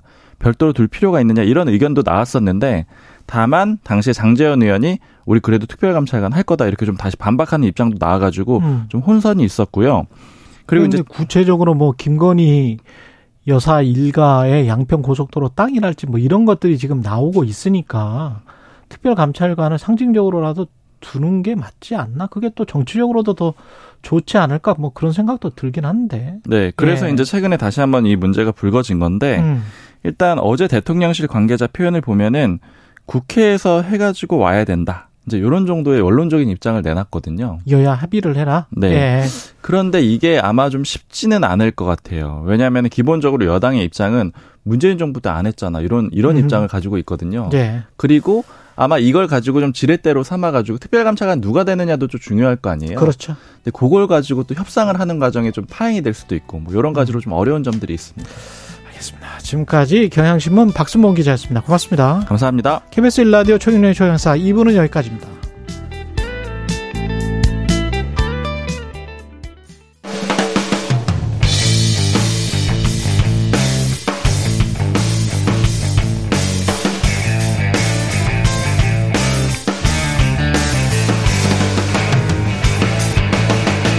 최경영의 최강시사.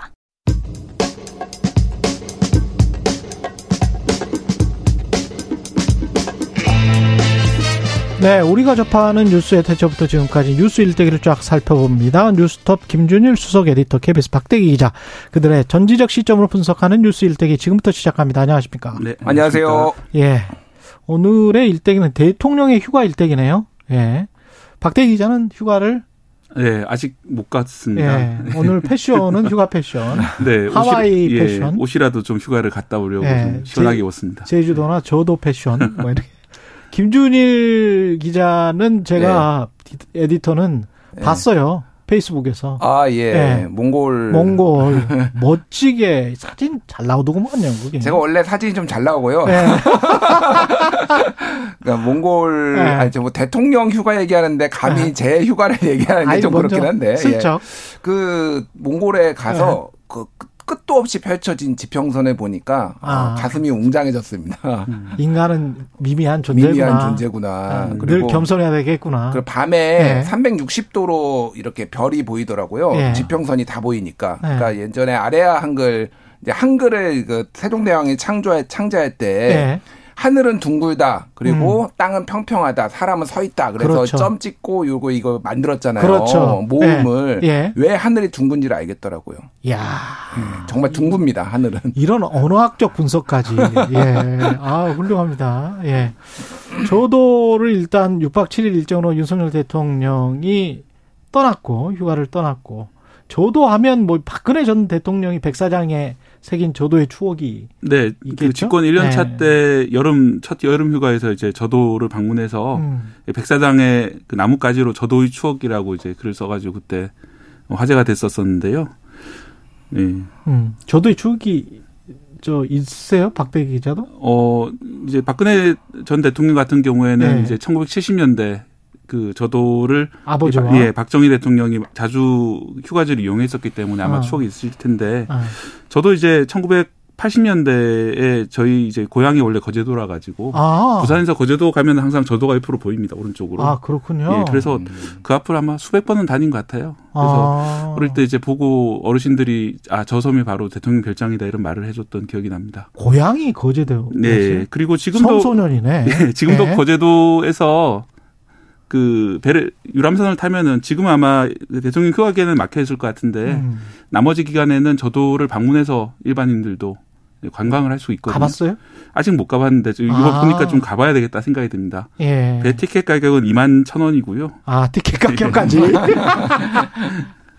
이게 지금 저도가 언제부터 대통령 휴양지였죠? 어, 천구백칠십이 년에 박정희 전 칠십이 년에. 예, 박 대통령이 이제 공식 지정을 했어요. 음. 그래서 거기는 아예 섬, 그때는 섬 전체를 다 입도가 불가능하게 일반인은 아, 그렇게 예. 막았습니다. 그래서 여기 이름을 그때 청해대라고 불렀어요. 청해대. 바다의 청와대다. 예. 그래서 청해대고 여기에서 이제 아까 전에 얘기했던 박근혜 전 대통령이 어렸을 적에 그랬겠죠. 같이 데려가서 이렇게 그랬겠죠. 휴가를 보냈던 것들이 있고 예. 그리고 전두환 노태우 김대중, 이명박, 박근혜 뭐 이런 대통령들도 음. 했는데 이게 그러니까 어 그 그 이명박 대통령 때 다시 재지정이 됐어요. 사실은 한번 음. 해제가 됐다가 그래서 지금은 이제 그 어, 다 일반인한테 문재인 정부 때는 개방을 하고 군사시 그 일부 별장만 지금 통제를 하고 있는 그런 상황입니다.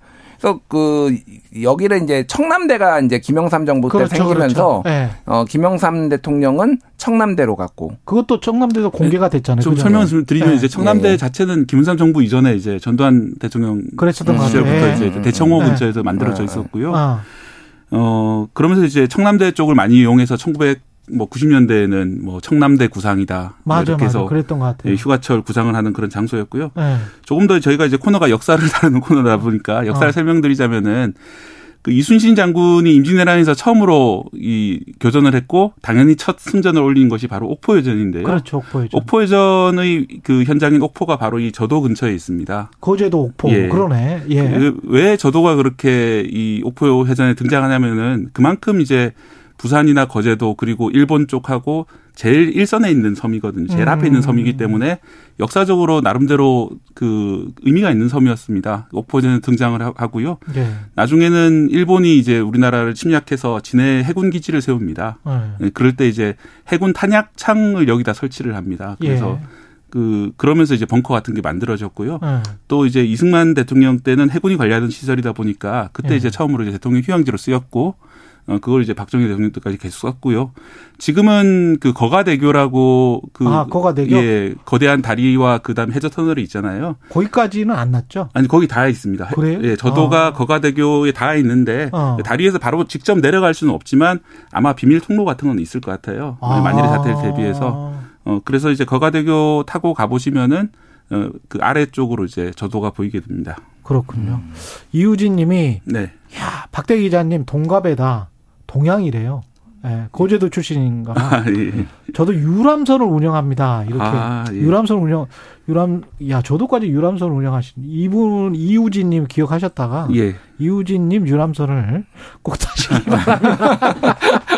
근데 대통령이 뭐 휴가를 가면 뭐 휴가 구상 뭐 이런 이야기 꼭 하잖아요. 그건 언론이 만든 거야 아니면 진짜로 휴가를 가가지고 뭐 어떤 구상을 진짜로 하는 걸까요? 아니 뭐 아까 전에 청남대 네. 구상 얘기를 했는데 음. 가장 유명한 게 금융실명제 천구백구십삼 년에 예, 김영삼 대통령이 청남대에서 휴가를 보내고 직후에 금융실명제를 발표를 했거든요. 갑자기. 예, 그러니까 예. 금융실명제 같은 경우에는 당시에 이거는 미리 예고를 하면 안 된다. 그렇죠. 그, 왜냐하면은 그러면은 이제 그 검은 돈들이 그렇죠. 다 빠져나갈 구멍을 주기 때문에 신속하게 해야 된다. 그리고 은밀하게 해야 된다라고 해서 그거를 굉장히 보안을 지켰고 그래서 실제 뭐 청남대에서 했겠습니까? 그 전에 이제 구상을 그랬겠죠. 했겠지만은 그랬겠죠. 어쨌든 휴가를 갔다 오자마자 기습적으로 와서 음. 이후에 이제 청, 청남대 구상이다 뭐 이런 얘기들이 많이 나왔죠. 그러니까. 김영삼 대통령이 업적이에요. 금융실명제는 정말 잘했어. 그렇죠. 예. 이제 그 뒤로 우리나라에서 이제 금융범죄 예. 처벌이 되게 쉬워졌고요. 예. 뭐 역사적인 변화가 있었던 하나의 해지하고 마찬가지로 이제. 커다란 변화를 만든 정책이죠. 휴가를 갔다 와서 뭐 정치가 좀 변한다거나 전국이 변한다거나 그런 사례도 있습니까? 그러니까 작년에 아. 윤석열 대통령 같은 경우에도 휴가를 못 가지 않았어요? 그러니까 어디로 못 가고 아. 사저에서 이제 그러니까 개인 집에서 그때는 이제 사저였죠. 네. 예, 그 서초동? 서초동에서 자택에서 아. 머물렀는데 그때. 펠로시 하원의장 왔는데 아~ 연극 보러 가서 뭐 맞다, 맞다, 맞다. 하원의장 홀대했네 아니네 뭐뭐 뭐 이런 이제 뭐 이 논란들도 그 좀 이후에 있었죠. 아이알에이 법안 들어 저 처리가 돼버리고 뭐 이래 이랬던 상황들이었죠. 뭐. 예, 현대차 뭐 기아차 손해를 보내 그때 막을 뭐, 수 있었는데 아직까지도 여파가 지금 계속되고 그렇죠. 있는 상황이죠. 예, 음. 그리고 뭐 인사도 보통 이제 그 휴가를 갔다 와서 인사를 내는 경우도 꽤 있어요. 아, 휴가를 갔다 와서. 예예예. 예. 그래서 음. 뭐 윤석열 대통령도 그때 굉장히 지지율이 낮고 어려울 때인데 인사를 뭐 몇몇 수석 그때 홍보 교체하고. 수석을 예. 교체를 했고요. 예. 또 국정기획수석을 그 새로 이제 신설해서 그렇죠. 임명을 하는 그런 인사 교체를 했고 이번에도 그래서 아마 그 갔다 온 다음에. 인사설이 그렇지. 좀 있습니다. 몇몇 예. 부처에 대해 가지고 어. 아마 이제 어 사실은 이제 소폭 개각을 하지 않겠냐 이런 음. 인사설이 나오고 있는 상황입니다. 뭐 문체부, 산자부 뭐 이런 음. 데가 뭐 교체되지 않겠느냐라는 음. 언론 그 보도가 나왔던 것들. 예예예. 예. 휴가 갔다 와서 휴가를 갈 때 대통령이 무슨 책을 읽었느냐, 무슨 뭐 이렇게 관련해서 무슨 쑥 보도 자료도 나오고 그러면서 뭔가 대통령의 생각, 철학이 담겨 있는 듯한 그런 뉘앙스를 주고 뭐 이랬던 적도 많았던 것 같은데. 음. 뭐 일단 그 책을 좀 집중적으로 읽었던 분들이 이제 박근혜 대통령 그리고 노무현 음. 대통령 뭐 문재인 대통령 이런 분들이 그러니까 뭐 이명박 대통령도 많이 있고 그래서 예전에 예. 박정희 대통령은 음. 사진 보면은 우통 벗고 막 이렇게 막 놀고 막 이런 게 좀 가족적인 모습을 많이 예. 뭐 이렇게 했다라고 한다면 이제 책으로 메시지를 낸 게 아무래도 예. 김대중, 노무현 뭐 요때인 것 같아요. 그래서 네. 노무현 대통령 같은 경우에는 아예 리스트를 공개를 했습니다. 책 음. 자기가 읽는 책 리스트 뭐 이를테면은 뭐 파인만의 여섯 가지 물리 이야기, 뭐 코끼리를 춤추게 하라, 주 오 일 트렌드, 민주화 이후의 민주주의 뭐 이런 리스트들을 공개를 했고요. 이명박 전 대통령 같은 경우에는 넛지라는 아, 이렇게 예, 경영학 예, 경영학 예. 책, 예, 뭐 경영 심리학 예. 뭐 이런 책 뭐 얘기를 했고요. 박근혜 대통령 같은 경우에도 한국인만 모르는 다른 대한민국 뭐 이런 어. 것들을 소개를 하고 그랬죠. 뭐 김대중 대통령 같은 경우에는 비전 이천십 년 한국 경제. 이분은 경제 많이 알아서 그렇죠. 경제책 굉장히 많이 읽었어요. 그렇죠. 예. 옥중에서도 계속 경제 음. 경제 중소기업 뭐 이런 것만 팠던 분이기 때문에 그렇네요. 예. 박정희 전 대통령과 관련해서도 아니 그 문물을 다 갖춘 거는 사실이에요. 사실은 박정희 아, 그럼요. 전 예. 예. 예. 이 뭐 우통 벗고 뭐 운동하고 이것뿐만이 아니고 음. 과거에 박근혜 전 대통령이 그 박정희 전 대통령 그 수첩을 보여주면서 했던 토론이 있어 그 뭐 토론이 아니고 대담이 있었는데 음. 그 수첩을 보니까 써놓은 수첩을 보니까 지략이라고 해야 되나 하여간 문에도 아주 뛰어났던 사람인 거는 맞는 것 같습니다. 박정희 음. 전 대통령이 아니 뭐 경제 수첩이 음. 굉장히 촘촘하게 잘 돼 있더라고요. 그러니까 메모가. 어쨌든 경제개발 예. 오 개년 계획 같은 음. 거를 체계적으로 해가지고 그렇죠. 그렇게 나라를 발전시킨 그런 거는 뭐 어떤 깊이 경제에 예. 대한 깊이 이런 게 없으면 안 되는 예. 거죠. 그 예. 당시로서는 그 굉장히 좀 문에 뛰어났던 사람이 맞습니다. 외국 대통령들은 휴가를 어떻게 보내나요? 잘 보내죠. 길게. 잘, 길게 막 한 달간 갔다 오고 그랬던 사람들도 있지 않았어요? 아, 그러니까 음. 옛날에 조지 부시 예. 대통령이 음. 어, 그러니까 팔 년 동안 오백삼십 일을 휴가를 갔다라고 그래요. 음. 아들, 아들. 부시를 말합니다. 예, 아들이 네. 말하는 예, 예, 예. 그렇죠. 조지 더블유 부시. 아들, 아들 부시. 그래서 예. 목장으로 막 한 달씩 가고 막 그래가지고 너무 휴가 많이 간다. 뭐 원래 이렇게 논란이 공부 잘 안 하고 그래가지고 예일대도 뭐 어떻게 이상하게 가고 뭐 이랬던. 원래 이제 미국 아이비는 이제 레거시 전형을 많이 가기 그렇죠. 때문에. 예. 예. 그렇던 분이죠. 예. 일단 뭐 휴가 많이 가는 것 자체에 대해서는 예. 그렇게 크게 여론이 나쁘지 않은데 예. 이분 같은 경우에는 이천오 년에 휴가를 갔다가 이 태풍 카트리나 피해를 제대로 대처를 하지 못해가지고 음. 크게 비난을 받아, 받은 적이 있습니다. 맞습니다. 예, 부시 대통령 기억나네요. 지금 뭐 윤석열 대통령은 갔다 와서 또 뭘 구상을 할까요? 뭘 내놓을까요? 저는 뭐 뭘 내놓을지는 모르겠으나 예. 좀 국민 통합을 위한 메시지를 좀 내놓으셨으면 음. 좋겠어요. 개인적으로 이게 뭐 정부의 문제도 있고 야당에도 문제가 있는데 최근에 정부에서 너무 짙게 있으니까 예, 예, 아. 너무 이 갈라져 있고 아. 근데 대통령실이나 이런 데서 뭐 종북 주사파가 얘기가 뜬금없이 나오고 막 이러면서 오히려 좀 국민 분열을 심화시키는 거 아니냐 이런 비판이 있었잖아요. 통합의 메시지는 사실은 대통령과 집권 여당이 내는 게 맞죠. 그러니까요. 예. 그러니까 그래서 그런 차원에서 조금 사실은 이권 카르텔은 이제 평소에 좀 얘기 말씀하시고 휴가 갔다 와서는 조금 그런 거를 좀 해주셨으면 어떨까 예. 네, 그런 생각을 하고 있습니다. 예.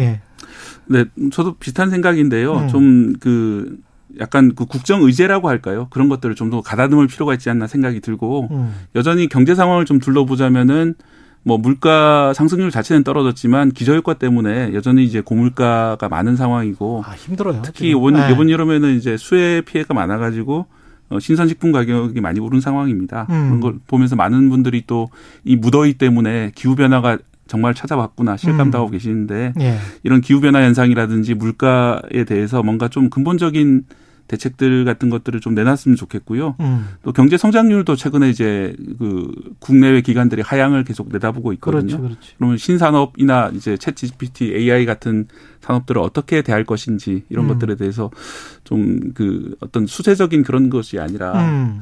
어떤 그리고 어떤 정파적 이런 것들이 아니라 전체 어. 국민을 아우를 수 있으면서 새로운 희망을 보여주는 뭔가 정치를 했으면 좋겠다 그렇죠. 생각이 듭니다. 그 초점이 좀 민생 특히 좀 어려운 사람들을 좀 많이 좀 보살피는 그런 정책들이 좀 많이 좀 나왔으면 좋겠습니다. 짧게 한마디 말씀드리면 예. 이재명 대표가 지금 책을 읽는다면서 난세일기 그리고 문재인 전 대통령이 추천한 같이 가면 길이 된다. 이게 이재명 대표도 휴가 갔죠. 예, 아이엘오 예. 이상헌 이상헌 국장 이상헌 예. 국장이 한 건데 어, 이재명 대표는 조금 네. 이런 거 읽지 마시고 네. 이 차 전지 뭐 배터리 이런 책 좀 읽으셨으면 좋겠어요. 넛지 이런 거 읽으시면 네, 그러니까. 넛지 이미 네. 설명됐지만 그 이미 다른 분이 읽었지만 넛지 좋은 책입니다. 좋은, 재미, 재밌죠. 예, 네, 좋은 네. 책입니다. 심리학 음. 책도 좋을 것 같고요. 음. 예. 좋습니다. 예, 여기까지 뉴스톱 김준일 수석 에디터 케이비에스 박대기 기자였습니다. 고맙습니다. 감사합니다. 케이비에스 일 라디오 청년의 최강시사 듣고 계신 지금 시각은 여덟 시 사십사 분입니다.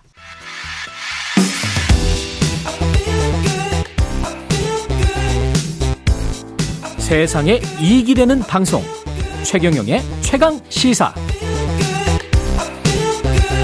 네, 순살 아파트. 예, 순살 치킨 아니고요. 순살 아파트 요즘 많이 보는 단어입니다. 철근이 빠진 채 지어진 위험천만한 아파트에 이런 귀여운 별명을 지어줘도 되는 건지 모르겠습니다만 이 문제가 엘에이치 정관특혜 때문이다. 이렇게 주장하는 시민단체 경제정의 실천시민연합의 고노인 경제정책국장 연결돼 있습니다. 안녕하세요.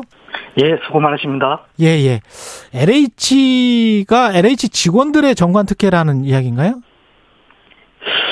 예, 잘 아시겠지만, 이제 예. 관피아로 이렇게 이해하시면 좀 쉬울 것 같습니다. 이 사람들도 네. 이제 관피아다. 공기업, 공기업 예, 피아? 그렇죠. 공기업 관피아. 예. 그러니까 소위 최근에 이제 엘피아라고도 하는데, 엘에이치 출신이 아. 재취업한 이런 설계업체나, 예. 감리업체, 건설업체 등에 또 엘에이치에서 일감을 몰아주는 이런 문제를 이제 정관특혜로 이렇게 보고 있습니다. 그, 많습니까? 그런 사람들이?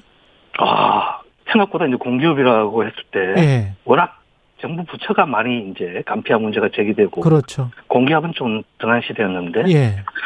저희가 이건 좀 시기는 있지만 이천이십일 년에 한 두 차례에 나눠서 한 조사를 해봤습니다. 예.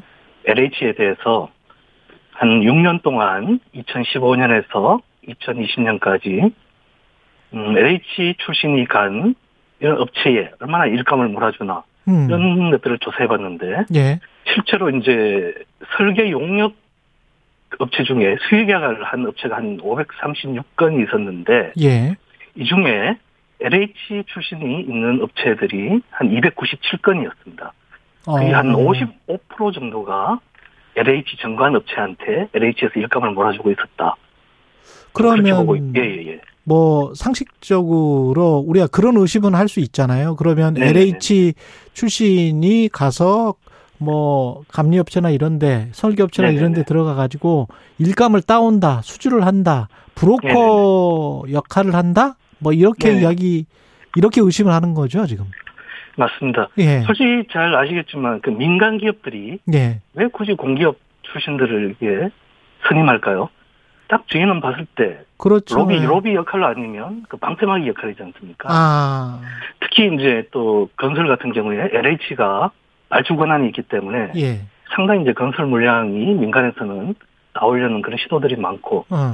당연히 이 직원들이 가서 더 훌륭한 민간의 전문가들도 있는데 공기업 출신을 뽑은 이유는 로비 시키려고 하는 게 아니냐 이런 게 이제 저희의 의심이고 이런 부분이 이번 뭐 검단 신도시나 이런 부분에도 발생하지 않았나 그렇게 보고 있습니다. 근데 엘에이치는 분명히 그렇게 주장할 거 아니에요? 공정하게 입찰을 통해서 업체를 선정했다.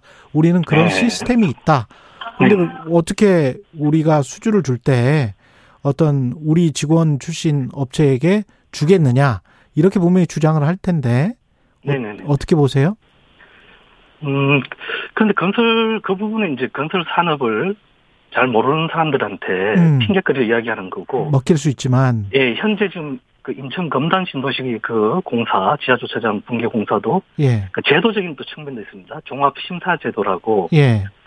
과거 사대강 사업 같은 그 턴키 제도가 또 있습니다. 예. 상당히 좀 그 입찰 그 할 때 평가위원들이. 예. 주관성이 많이 이렇게 들어갈 수 있는 그런 방식인데. 음. 얼마든지 그 로비를 통해 가지고 그 심사위원들한테 음. 상시적으로 그 부분을 로비를 할 수도 있고요. 네. 특히 또 그 외부 위원들 이런 평가위원들을 선임하는 곳이 또 엘에이치가 아니겠습니까? 네. 우호적인 위원들을 또 선임할 수도 있고 아. 그런 입찰 제도 또한 상당히 이런 로비가 가능한 그런 제도를 운영하고 있고 아. 이런 것들을 봤을 때 뭐 최근에 엘에이치에서는 여러 가지 뭐 유튜브를 통해서 이런 과정도 공개하고 투명하게 하고 있다. 물론 과거보다 한 단계 나간 건 맞는데 예. 여전히 이런 문제가 부패가 발생할 수 있는 구조는 짜여져 있다. 좀 그렇게 보고 있습니다. 좀 더 들어가 봐야 되겠네요. 그러니까 네. 엘에이치가 선정한 위원들이 특정 위원들로 한정돼 네. 있느냐. 분명히 풀을 구성을 할 거예요. 네네네. 예, 풀을 구성을 해서 그게 뭐 몇천 명이다. 거기에서 뭐 임의로 뽑는다. 맞습니다. 분명히 그렇게 주장을 주장을 할 텐데 네네. 그 임의로 뽑힌다라고 하는 사람들이 뭐 뭐, 만 명의 풀 중에서 네. 늘 보니까 백 명 밖에 없더라. 네네. 예, 제가 그런 비슷한 사례를 취재한 적이 있기 때문에 그, 네. 그, 이른바 상위 일 퍼센트만 늘 뽑히더라. 네. 근데 엘에이치도 혹시 그렇게 지금 풀을 구성하고 있으면서 뭐, 눈 가리고 아웅하고 있는 거 아니냐 이런 지금 의심하시는 거죠? 네. 그런 부분이 좀, 예. 좀 감사원에서 철저하게 그 부분을 좀 감사해 주시면 해서 저희가 좀 청구를 하게 된 거죠. 감사 청구도 하신 거예요?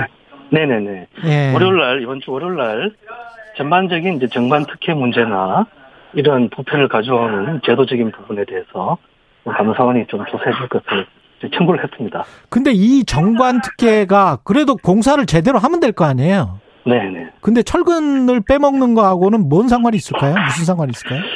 네. 그러니까 저희도 이제 인천 검단 이제 이번에 지하주차장 붕괴 사고가 나서 예. 국토부가 그 발표한 이제 보도자료를 보다 보니까 예. 또 유독 이번에 설계업체나 감리업체가 예. 엘에이치 출신이 가 있는 업체들이었습니다. 잠깐만요, 저 국장님. 예. 어디 어디 계신지 모르겠지만 휴대폰을 여보세요? 네네. 예, 휴대폰을 예. 좀 더 가까이 대시고 예. 주변에 지금 소음이 들리거든요. 아, 그러신가요? 예, 예, 주변에. 아, 제가 사무실에 아주 좀 예, 예, 예. 그런데 다시 저, 한번 해보겠습니다. 예, 아니, 아니, 다시 하실 필요는 없고요. 지금 시간이 없어가지고 네네. 예, 예, 예. 좀 조용한 곳으로 좀 옮기세요. 옮기시면서 말씀하세요. 네, 네, 네. 예, 아까 무슨 말씀까지 하셨었죠? 음, 그러니까 이제 정관 특혜 문제가 예. 이런 이제 부실을 가져올 수 있는 거기에 예. 대해서 보시면 이제 감리 같은 경우에도 건설 과정에서 되게 중요한 부분이고, 예. 또 설계 또한 상당히 품질을 결정하는 중요한 요소잖아요. 그렇죠, 그렇죠. 그런 부분에 있어서 이제 또 감독에 대해서는 엘에이치가 가지고 있고, 권한을. 예. 그러니까 본인 출신들이 가지고 간 업체들과 짬짬이가 이루어지면 음. 감독 부실, 또 설계 부실이 있어도 눈 감아줄 수 있고, 음.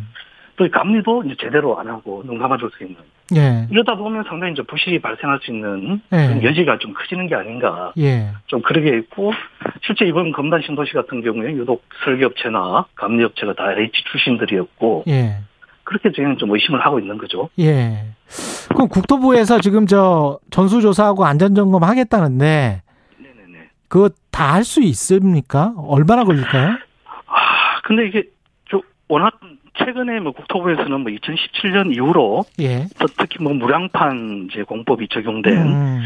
뭐 아파트 지하 주차장 부분을 이렇게 전수조사한다 하는데 그 시간이 걸릴 겁니다. 워낙 그 안전 진단 전문 업체들이 그 해야 되고 소위 그 쉽게 봤을 때 우리 재건축 재개발을 할 때도 아파트들 정밀 안전 진단을 하지 않습니까? 그렇죠, 그렇죠. 상당히 그 수개월이나 적게는 많게는 일 년 넘게 걸린 경우도 있고 예. 해서 이제 그 시일은 꽤 걸릴 것이라 봅니다. 아, 예예예. 예, 예. 근데 이미 뭐 지어진 아파트거나 어, 한 절반 정도 지어졌어요. 아니면 입주를 이미 해버렸어. 근데 네네네. 뭐 안전 진단을 해봤더니 철근이 몇 개 빠졌더라. 예. 그러면은 그러면 어떻게 해요? 그러니까 이미 입주를 한 아파트 같은 경우에는 예.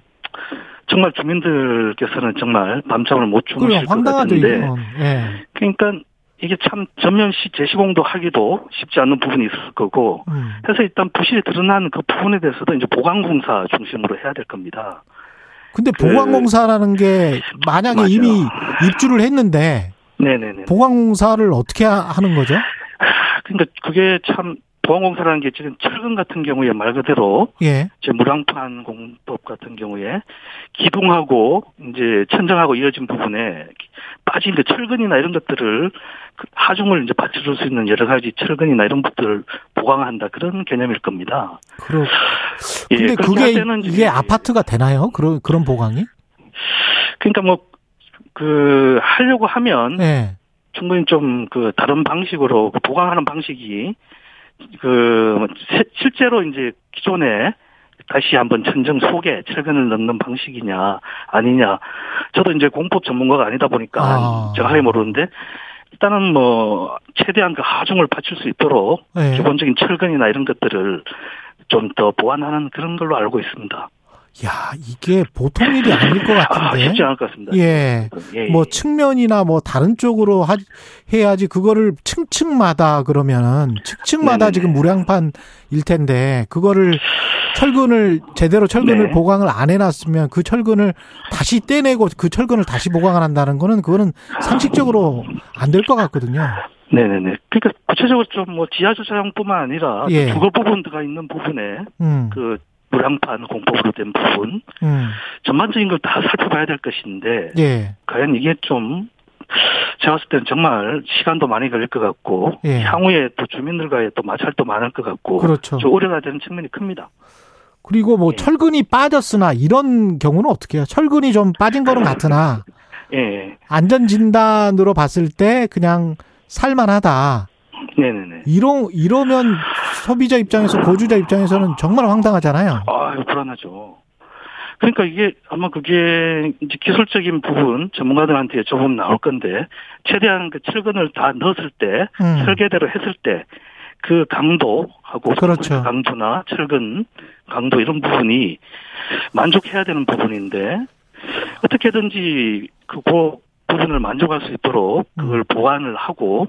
이 부분을 주민들한테 설득을 해야 될 겁니다. 그래도 이제 주민들 같은 경우에는 상당히 좀 불안하죠. 예. 예. 계속 이 문제는 지켜봐야 되겠습니다. 경제정의 실천시민연합의 권호인 경제정책국장이었습니다. 고맙습니다. 예, 고맙습니다. 예. 팔월 이일 수요일 케이비에스 일 라디오 최경영의 최강시사였습니다. 고맙습니다.